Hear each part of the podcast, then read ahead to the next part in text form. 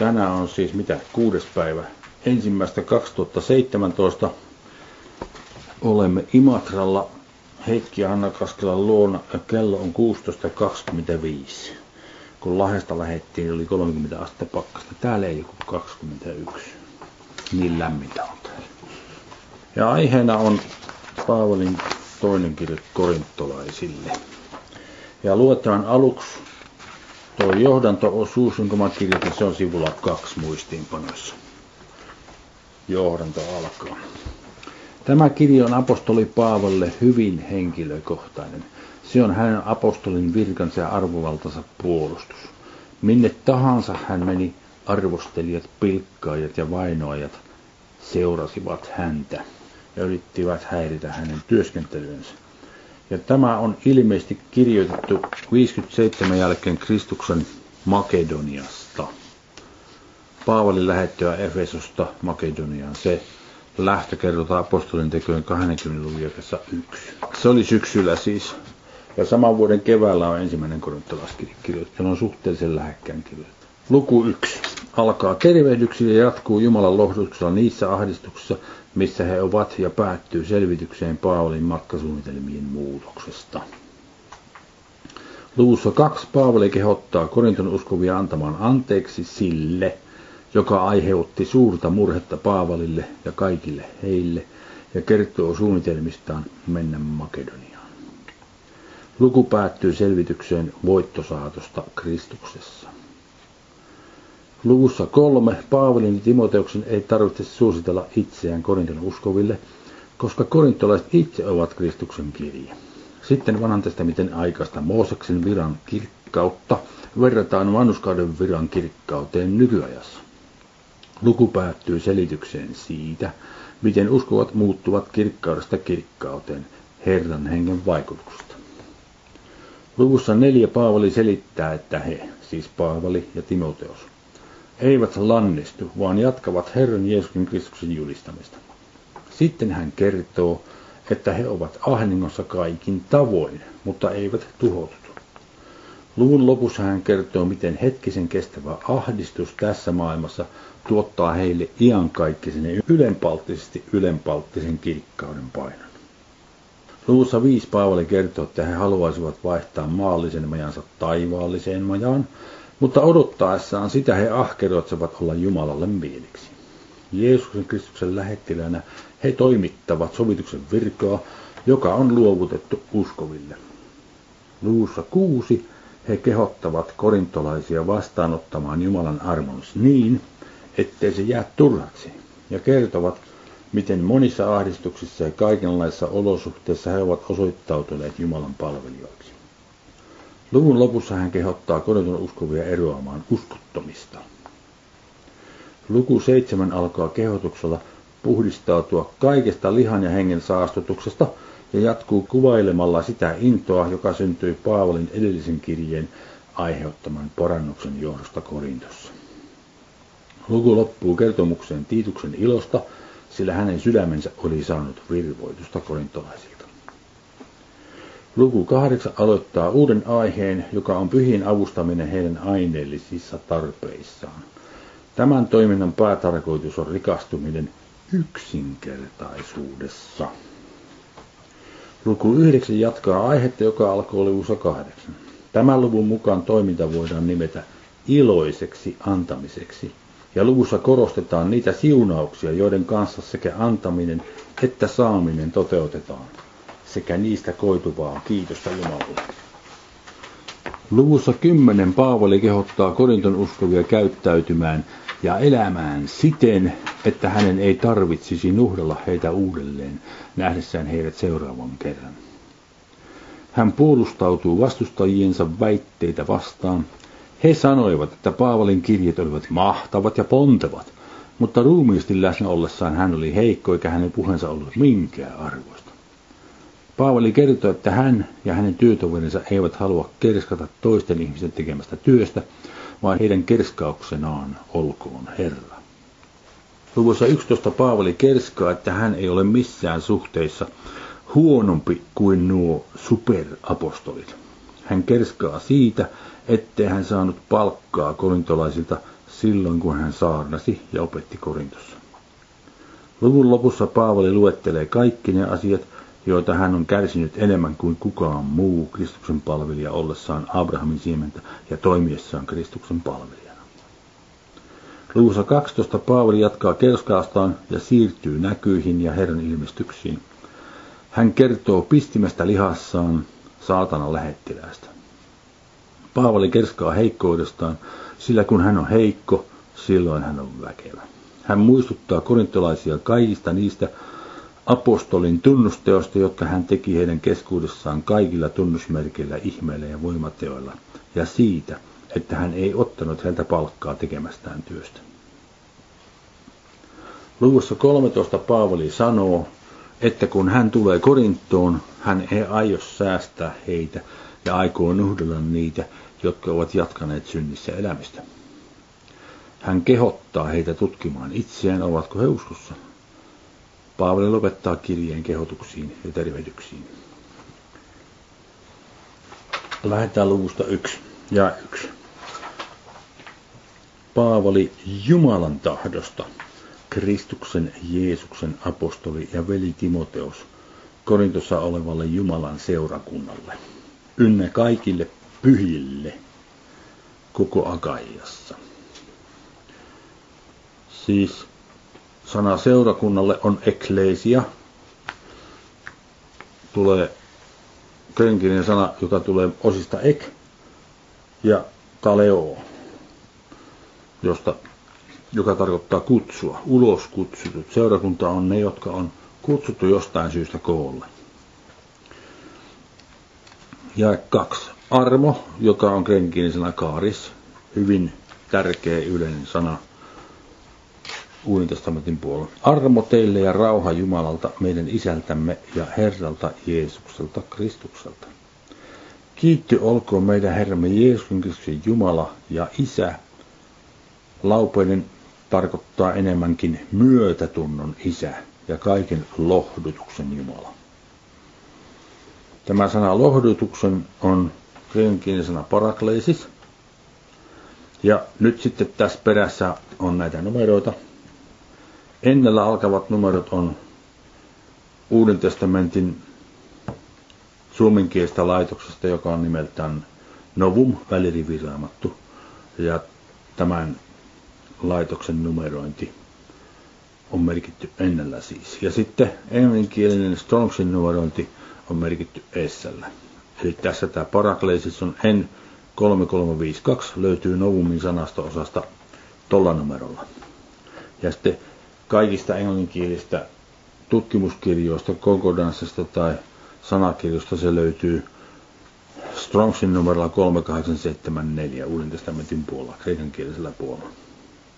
Tätä ja sitä vastaavaa verbimuotoa parakaleo, joka tarkoittaa kutsua, pyytää luokseen, pyytää, rukoilla, kehottaa, lohduttaa novumin mukaan on käytetty tässä kirjassa yhteensä 29 kertaa.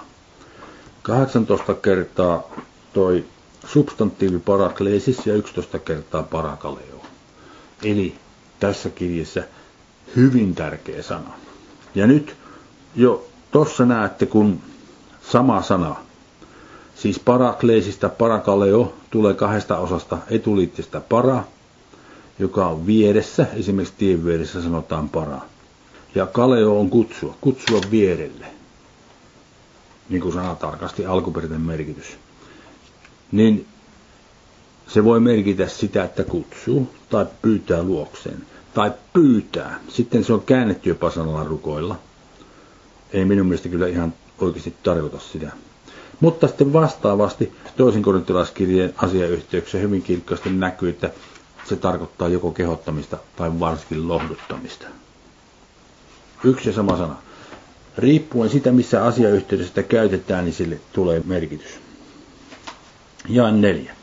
Joka lohduttaa, parakaleo, tässä taas, meitä kaikessa ahdistuksessamme. Tämä on sana slipsis, joka tarkoittaa suurta painetta mieltä kohtaan. Suuri mielenpaine tai mentaalinen paine. Se on tuon sanan slipsismerkitys. Että me sillä lohdutuksella taas parakleisis, jolla Jumala meitä itseämme lohduttaa parakaleo. Voisimme lohduttaa parakaleo niitä, jotka kaikkinassa ahdistuksessa slipsis ovat.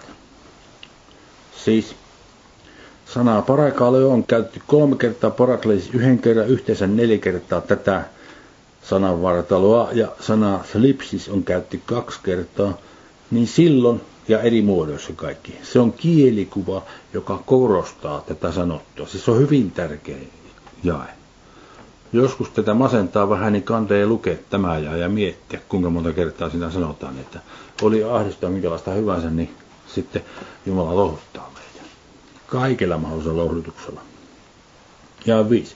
Sillä samoin kuin Kristuksen kärsimykset runsaana tulevat meidän osaksemme, samoin tulee meidänkin osaksemme myös lohdutus, taas parakleisis, runsaana Kristuksen kautta. Siis Kristuksen kärsimykset, jotkut joskus ajattelee, että se tarkoittaa sitä, että meidät täytyy ristiinnaulita samalla tavalla kuin Kristus. Ei tarkoita sitä. Ei ole suoranaisesti Kristuksen omista kärsimystä kysymys.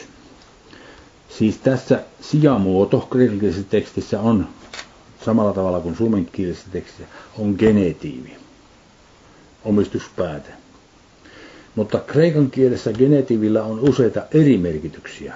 Jossain määrin se näkyy myös suomen kielessä, mutta ei niin kirkkaasti. Siis genetiivi ei kreikan kielellä ainoastaan ilmaise omistamista, vaan se ilmaisee jonkinlaista suhdetta sen niin sanotun omistajan ja sen omistetun välillä. Esimerkiksi me olemme nyt Heikin ja Hannan asunnossa. He eivät omista tätä, mutta he asuvat täällä. Sitten jos me tiedettäisiin, kuka on se rakennusmestari, joka rakensi tämän, niin me voitaisiin sanoa, että me olemme rakennusmestari sen ja sen talossa nyt, koska hän rakensi tämän. Tai jos olisi joku arkkitehti, joka suunnitteli tämän, voitaisiin, että me olemme arkkitehdin talossa nyt. Tarkoittaa sitä, että hän suunnitteli sen. Siis hyvin sujuvasti kreikan kielellä käytetään genetiivejä tällä tavalla. Niin tässä yhteydessä, nyt kun puhutaan Kristuksen kärsimyksistä, niin on kysymys kärsimyksistä Kristuksen tähden tai Kristusta koskevista kärsimyksistä. Siis kun luemme eteenpäin, me näemme, mitä kaikkea Paavali joutui kokemaan sen takia, että hän piti tätä Kristuksen sanaa tarjolla. Ja niin kuin me todettiin, että häntä joka paikassa vainottiin ja kritisoitiin ja arvosteltiin.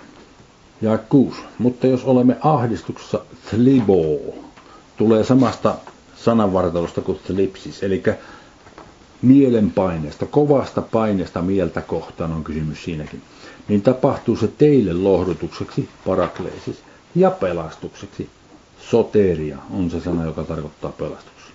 Jos taas saamme lohdutusta taas parakaleo, niin tapahtuu se teille lohdutukseksi, parakleesi ja pelastukseksi.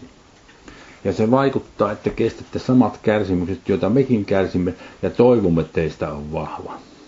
Eli, mistä on kysymys? Hän kertoi korintolaisille, mitä kaikkea hän oli kokenut, mutta Jumala oli hänet pelastanut joka tilanteesta. Niin sen takia tämä koitui korintolaiselle omassa elämäntilanteessaan niin kuin lohdutukseksi ja pelastukseksi. Ja vastavuoroisesti, kun Paavali kuuli, kuinka hyvin ne korintolaiset pärjäsivät, niin, niin se koituu se korintolaisten hyvin pärjääminen myös hänelle lohdutukseksi ja pelastukseksi. Mä lisäsin sitä lauseen, lauseeseen, niin tapahtuu sekin teille lohdutukseksi. Useimmat tekstit lisäävät sanat ja pelastukseksi. Sitä ei ole siinä suomenkielisessä tekstissä. Toista kertaa siis. Tämä sana puuttuu siis vain teksteistä Griesbach ja Tischendorf. Tarkoittaa, että on olemassa semmoisia laitoksia, kreikankielisiä laitoksia eri, eri tutkijoiden nimellä, kun ne on itse tehnyt ne. Eli siis ne on keränneet kreikankielisten tekstien fragmentteja, palasia ja se on kuin palapeli ja rakentaneet niistä sitten tekstilaitoksen. Niitä on useita. Ja suomenkielistä raamattua käännettäessä on nojattu näihin Griesbachin ja Tissendorfin teksteihin hyvin paljon. Siitä johtuu, että niiden mukaisesti sitä sanaa soteria ei ole tässä tekstissä. Mutta jälleen, sanoja parakleisis ja parakale on käytty yhteensä kolme kertaa, sekä sanaa soteria kaksi kertaa. Ja siinä on taas kielikuva, joka korostaa tapahtunutta. Edelleen siis hyvin tärkeä ajan. Ja seitsemän. Koska me tiedämme, että samoin kuin olette osalliset kärsimyksistä, samoin olette osalliset myöskin lohdutuksesta parakleessa. Sillä me emme tahdo veljet pitää teitä tietämättöminä siitä ahdistuksesta, Flepsis, kova paine mieltä vastaan, jossa me olimme Aasiassa, kuinka ylenpalttiset ylivoimimme käyvät meidän rasituksemme olivat, niin että jo olimme epätoivossa hengestämmekin. Sanat me emme tahdo pitää teitä tietämättöminä. Siinä on kaksoiskielteinen ilmaisu, joka on kielikuva. Se tarkoittaa siis sitä, että hän todella haluaa heidän tietävän sen. Tällaista kaksoskielteistä ilmaisua on käytetty Paavalin kirjassa yhteensä kuusi kertaa, siinä on lista niistä. Mutta esimerkiksi 12 luvun jakessa yksi puhutaan hengellistä asioista, jotka ovat aivan äärimmäisen tärkeitä asioita. Ja ensimmäisen tesaloniskirjan 4 luvun jakessa 13 alkaa selvitys siitä, kuinka poisnukkuneiden on. Se on myös hyvin tärkeä asia tietää.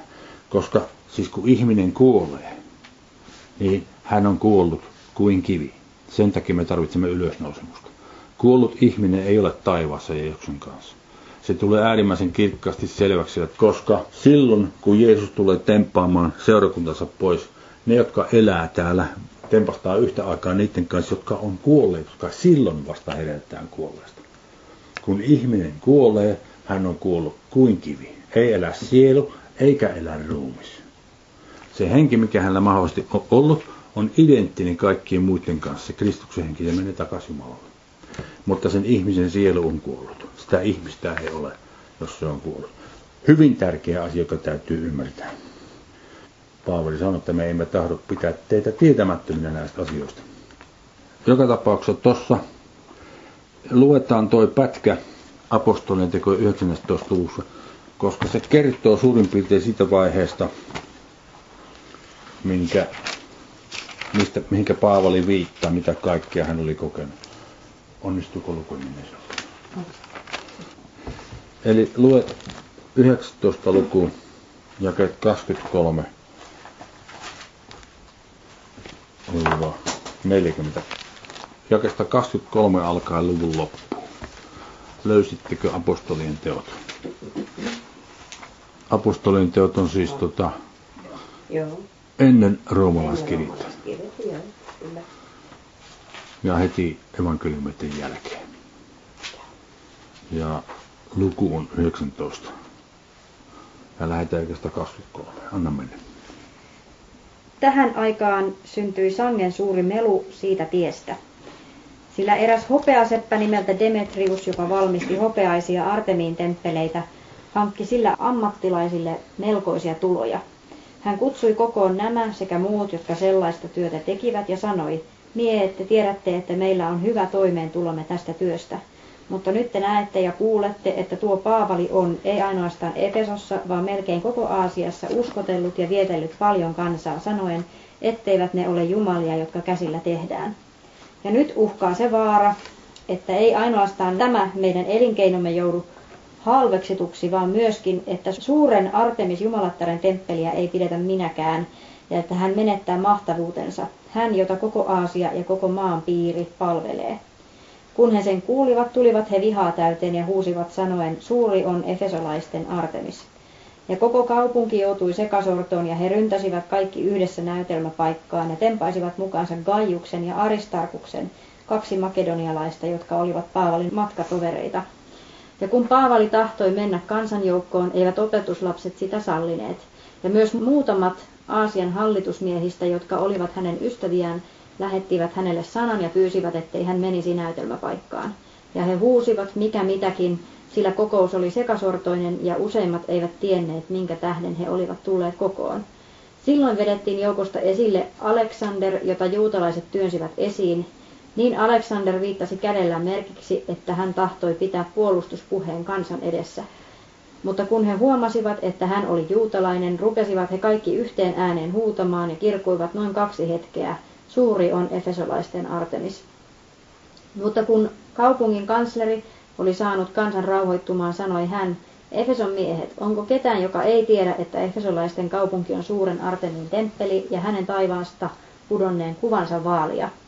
Koska ei kukaan voi tätä kieltää, tulee teidän siis pysyä rauhallisina eikä tehdä mitään harkitsematonta. Te olette kuitenkin tuoneet tänne nämä miehet, jotka eivät ole temppelin ryöstäjiä, eivätkä ole meidän jumalatartamme pilkanneet. Jos siis Demetriuksella ja hänen ammattiveljillänsä on riita-asiaa jotakuta vastaan, niin pidetään hän oikeuden istuntoja ja onhan käskynhaltijoita, vetäköön toisensa oikeuteen.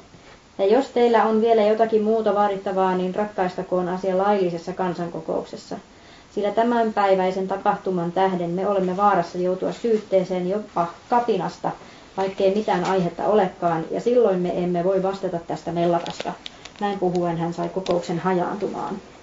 Tuon tyyppisessä tilanteessa hän oli suuressa vaarassa, kuoleman vaarassa siis. Ja kesä yhdeksän kerrotaan. Ja itsemme jo luulimme olevamme kuolemaan tuomitut, että me luottaisi itseemme vaan Jumalaan, joka kuolleet herättää. Ja hän pelasti meidät niin suuresta kuolemanvaarasta ja yhä pelastaa. Ja hänen me olemme panneet toivon, että hän vielä vastakin pelastaa. No siinä on taas tämä kielikuva, että yhtä sanaa on useammassa eri muodossa käytetty samassa jakeessa, jolloin se korostaa sitä sanottua. Siis hän pelasti. Suomen kielellä imperfekti, kreikan kielen ensimmäinen auristi tarkoittaa jo päättynyttä toimintaa menneisyydessä. Siis kreikan kielellä imperfekti tarkoittaa menneisyydessä alkanutta toimintaa, joka kestää nykyisyyteen asti. Se kreikan kielen imperfekti on vähän erilainen kuin meidän. Sitten presens on sama kuin meillä, pelastaa, siis tällä hetkellä pelastaa. Ja hänen me olemme panneet toimeen, että hän vielä vastakin pelastaa. Joskus 90-luvulla muistaakseni suomen kielen tuntijat suuressa viisaudessaan päättivät, että suomen kieli ei tarvitse futuuria. Ottivat futuurin pois Suomesta. Se on sama muoto aina kuin presence. Niin sanotaan, minä tulen tekemään jotakin, oli tapana sanoa meillä ennen, sitä ei sanota enää niin vaikea ilmasta, mutta tässä se on siis samassa muodossa kuin presence, mutta sitten lisäsivät sanan vastakin, joka viittaa siihen, että se tapahtuu tulevaisuudessa. Eli hän pelasti, hän pelastaa ja hän tulee pelastamaan meidät. Niin siis, niin kuin hän sanoi jakessa yhdeksän, että luottaisimme Jumalaan emmekä itseemme. Niin se Jumalan luottaminen on tässä semmoinen keskeinen asia. Jumalan uskominen on kahtalaista. Luotetaan siihen, että hän tekee mitä hän on luvannut. Ja sitten tehdään niin kuin hän pyytää. Nämä kaksi yhdessä toimii uskomisena. Molemmat puolet ovat yhtä tärkeitä. Olemme jossakin vaivassa tai on joku sairaus tai jotakin muuta. Niin meidän täytyy mennä Jumala eteen ja luottaa siihen, että hän parantaa. Hänen sanastansa löytyy keinot ja ymmärrys kaikkiin niihin asioihin, mitä me tarvitaan. Tarvimme apua, niin hän auttaa. Tarvimme pelastusta, niin hän pelastaa. Jumala pelastaa. Jumala ei siis katso, mitenkä ne nyt oikein muurahaiset tulla pärjää, katsotaanpas nyt. Mitenkä pitkälle mä pystyn kiduttaa niitä ennen kuin ne ihan kunnolla kääntyy mun puolelta. Ei toimi sillä tavalla. Hän rakastaa ihmisiä on järjestänyt koko systeemi sitä varten, että meillä olisi hyvä olla. Sattuu olemaan meillä hengellinen vastustaja, joka pistää jatkuvasti kapuloita rattaasiin. Mutta siitä huolimatta Jumala ottaa senkin huomioon ja järjestää meille aina avun. Mutta se edellyttää sitä, että luotetaan häneen. Ei mennä valittaa naapurille, kuinka hirveätä elämä on, vaan käännytään Jumalan puoleen. Ja 11 kun tekin autatte meitä rukouksillanne, että monesta suusta meidän tähtemme kohoaisi runsas kiitos siitä armosta, karisma, joka on osaksemme tullut. Ja 12. Sillä meidän kerskauksemme on tämä, meidän oman tuntomme todistus siitä, että me maailmassa ja varsinkin teidän luonne olemme valtaneet Jumalan pyhyydessä ja puhtaudessa, emme lihallisessa viisaudessa, vaan Jumalan armossa, taas karisma. Siis sana maailmassa on kosmos, sana kosmetiikka tulee esimerkiksi tosta. Mutta kosmos on semmoinen sana, jota on hyvin paljon käytetty raamatussa viittaamaan ihmiskuntaan. Katsotaan tästä nyt yksi esimerkki. Menkää Johanneksen evankeliumin kolmanteen lukuun.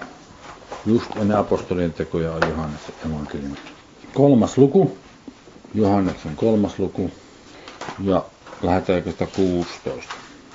Luetaan 16 ja 17. Siellä sanotaan, sillä niin on Jumala maailmaa rakastanut, että hän antoi ainokaisen poikansa, ettei yksikään, joka häneen uskoo, hukkuisi, vaan hänellä olisi iankaikkinen elämä. Sillä ei Jumala lähettänyt poikansa maailmaan tuomitsemaan maailmaa, vaan sitä varten, että maailma hänen kauttansa pelastuisi. Näettekö, että se on pakko viitata ihmisiin. Vuoret ja kukkulat ja meret ja aurinko, kuu ja kaikki tähdet, ne kaikki palaa pois. Niitä ei pelasteta. Mutta ne ihmiset, uudesti syntyneet ihmiset, jotka on Jumalan lapsia, heidät pelastetaan. Niin sana kosmos viittaa, tämä sana maailma viittaa siihen ihmiskuntaan, mistä on kysymys, tai niihin ihmisiin, mistä kulloinkin on kysymys. Tämä meidän oman tuntumme todistus siitä, että me maailmassa, eli ihmisten, tämän maailman ihmisten keskuudessa, ja varsinkin teidän luonnosta asiayhteydessä näkyy vielä, että on kysymys siitä, oltiin ihmisten uskovien luonnosta. Olemme vaeltaneet Jumalan pyhyydessä ja puhtaudessa. Sana pyhyydessä on kreikankielinen sana haplotes, joka tarkoittaa aina kun sitä on käytetty yksinkertaisuutta. Sen takia mä tuon keskimmäisen lausen tai sanat olemme vaeltaneet ja niin edelleen puhtaudessa. Minä kääntäisin ne, että olemme vaeltaneet yksinkertaisuudessa ja Jumalan puhtaudessa. Tämä sana haploteis tulee meille vastaan kahdeksannessa ja yhdeksännessä luvussa, joissa sillä on erittäin keskeinen merkitys. Hyvä, jatketaan oikeasta 13. Sillä eihän siinä, mitä teille kirjoitamme, ole muuta kuin mikä siinä on luettavana ja minkä te myös ymmärrätte. Ja minä toivon teidän loppuun asti ymmärtämään. Niin kuin meitä osaksi myös olette oppineet ymmärtämään, että me olemme teidän kerskauksenne, samoin kuin tekin meidän, Herramme Jeesuksen päivänä. Eli Jeesuksen Kristuksen tulossa takaisin palatessaan tempaamaan seurakunnan, niin siitä hetkestä on kysymys. Silloin he ovat vastavuorosti kerskauksena toisillensa. Ja 15. Ja tässä luottamuksessa minä aioin ensin tulla teidän tykönne, että saisitte vielä toisenkin todistuksen. Toisena todistuksen ei ole tekstissä. Sana minun se ei ole tekstissä suosiostani. Ja se suosio on taas sana kaaris.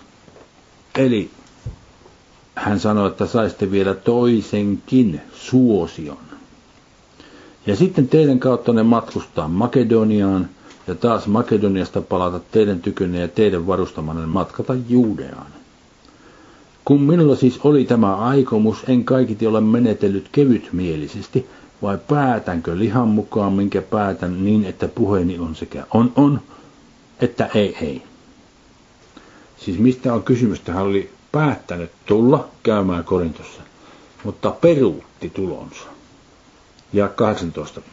Mutta Jumala sen takaa itse asiassa merkitys on, mutta samoin kuin Jumala on luotettava, mielessä voi lisätä, olen minäkin luotettava, että puheemme teille ei ole on ja ei. Siitä on kysymys sinne. Sillä Jumalan poika Kristus Jeesus, jota me minä ja Silvaanus ja Timoteos olemme teidän keskellenne saaneet, ei tullut ollakseen on ja ei, vaan hänessä tuli on. Sillä niin monta kuin Jumalan lupasta on, kaikki ne ovat hänessä on. Sen tähden taas sana tulee ei ole tekstissä, jos lisätään siihen, niin siihen voidaan pistää sana on. Sen tähden on hänen kauttaan myös niiden aamen Jumalalle kunniaksi meidän kauttamme. Mutta se, joka liittää meidät yhdessä teidän kanssanne Kristukseen ja joka on vuodellut meidät, on Jumala, joka on myös painanut meihin sinettinsä ja antanut hengen vakuudeksi meidän sydämimme. On painanut sinettinsä on toisana, sfragitso, se on verbi, ja sitä vastaava substantiivi sfragis, molempia on näistä käytetty useita kertoja ilmestyskirjassa, siis painaa sinetti. Ja nyt tässä kuvataan, että se henki, jonka Jumala on meille antanut, niin on se sinetti tai vakuus. Sana vakuus on arrabon, pantti tai käsiraha. Ja se on itse asiassa seemiläinen lainasana. Ja 23. Mutta minä kutsun Jumalan todistajaksi, että minä teitä säästääkseni en vielä tullut Korintoon. Ei niin, että tahdomme vallita teidän uskoanne, vaan me yhdessä autamme teitä teidän ilonne, sillä uskossa te olette lujat. Siis sanat, vaan me yhdessä autamme teitä teidän ilonne, voisi ymmärtää, vaan me olemme teidän ilonne työtovereita, sana tarkasti. Sillä uskossa te seisotte tai kestätte. No niin, nyt saatiin tehtyä ensimmäinen luku.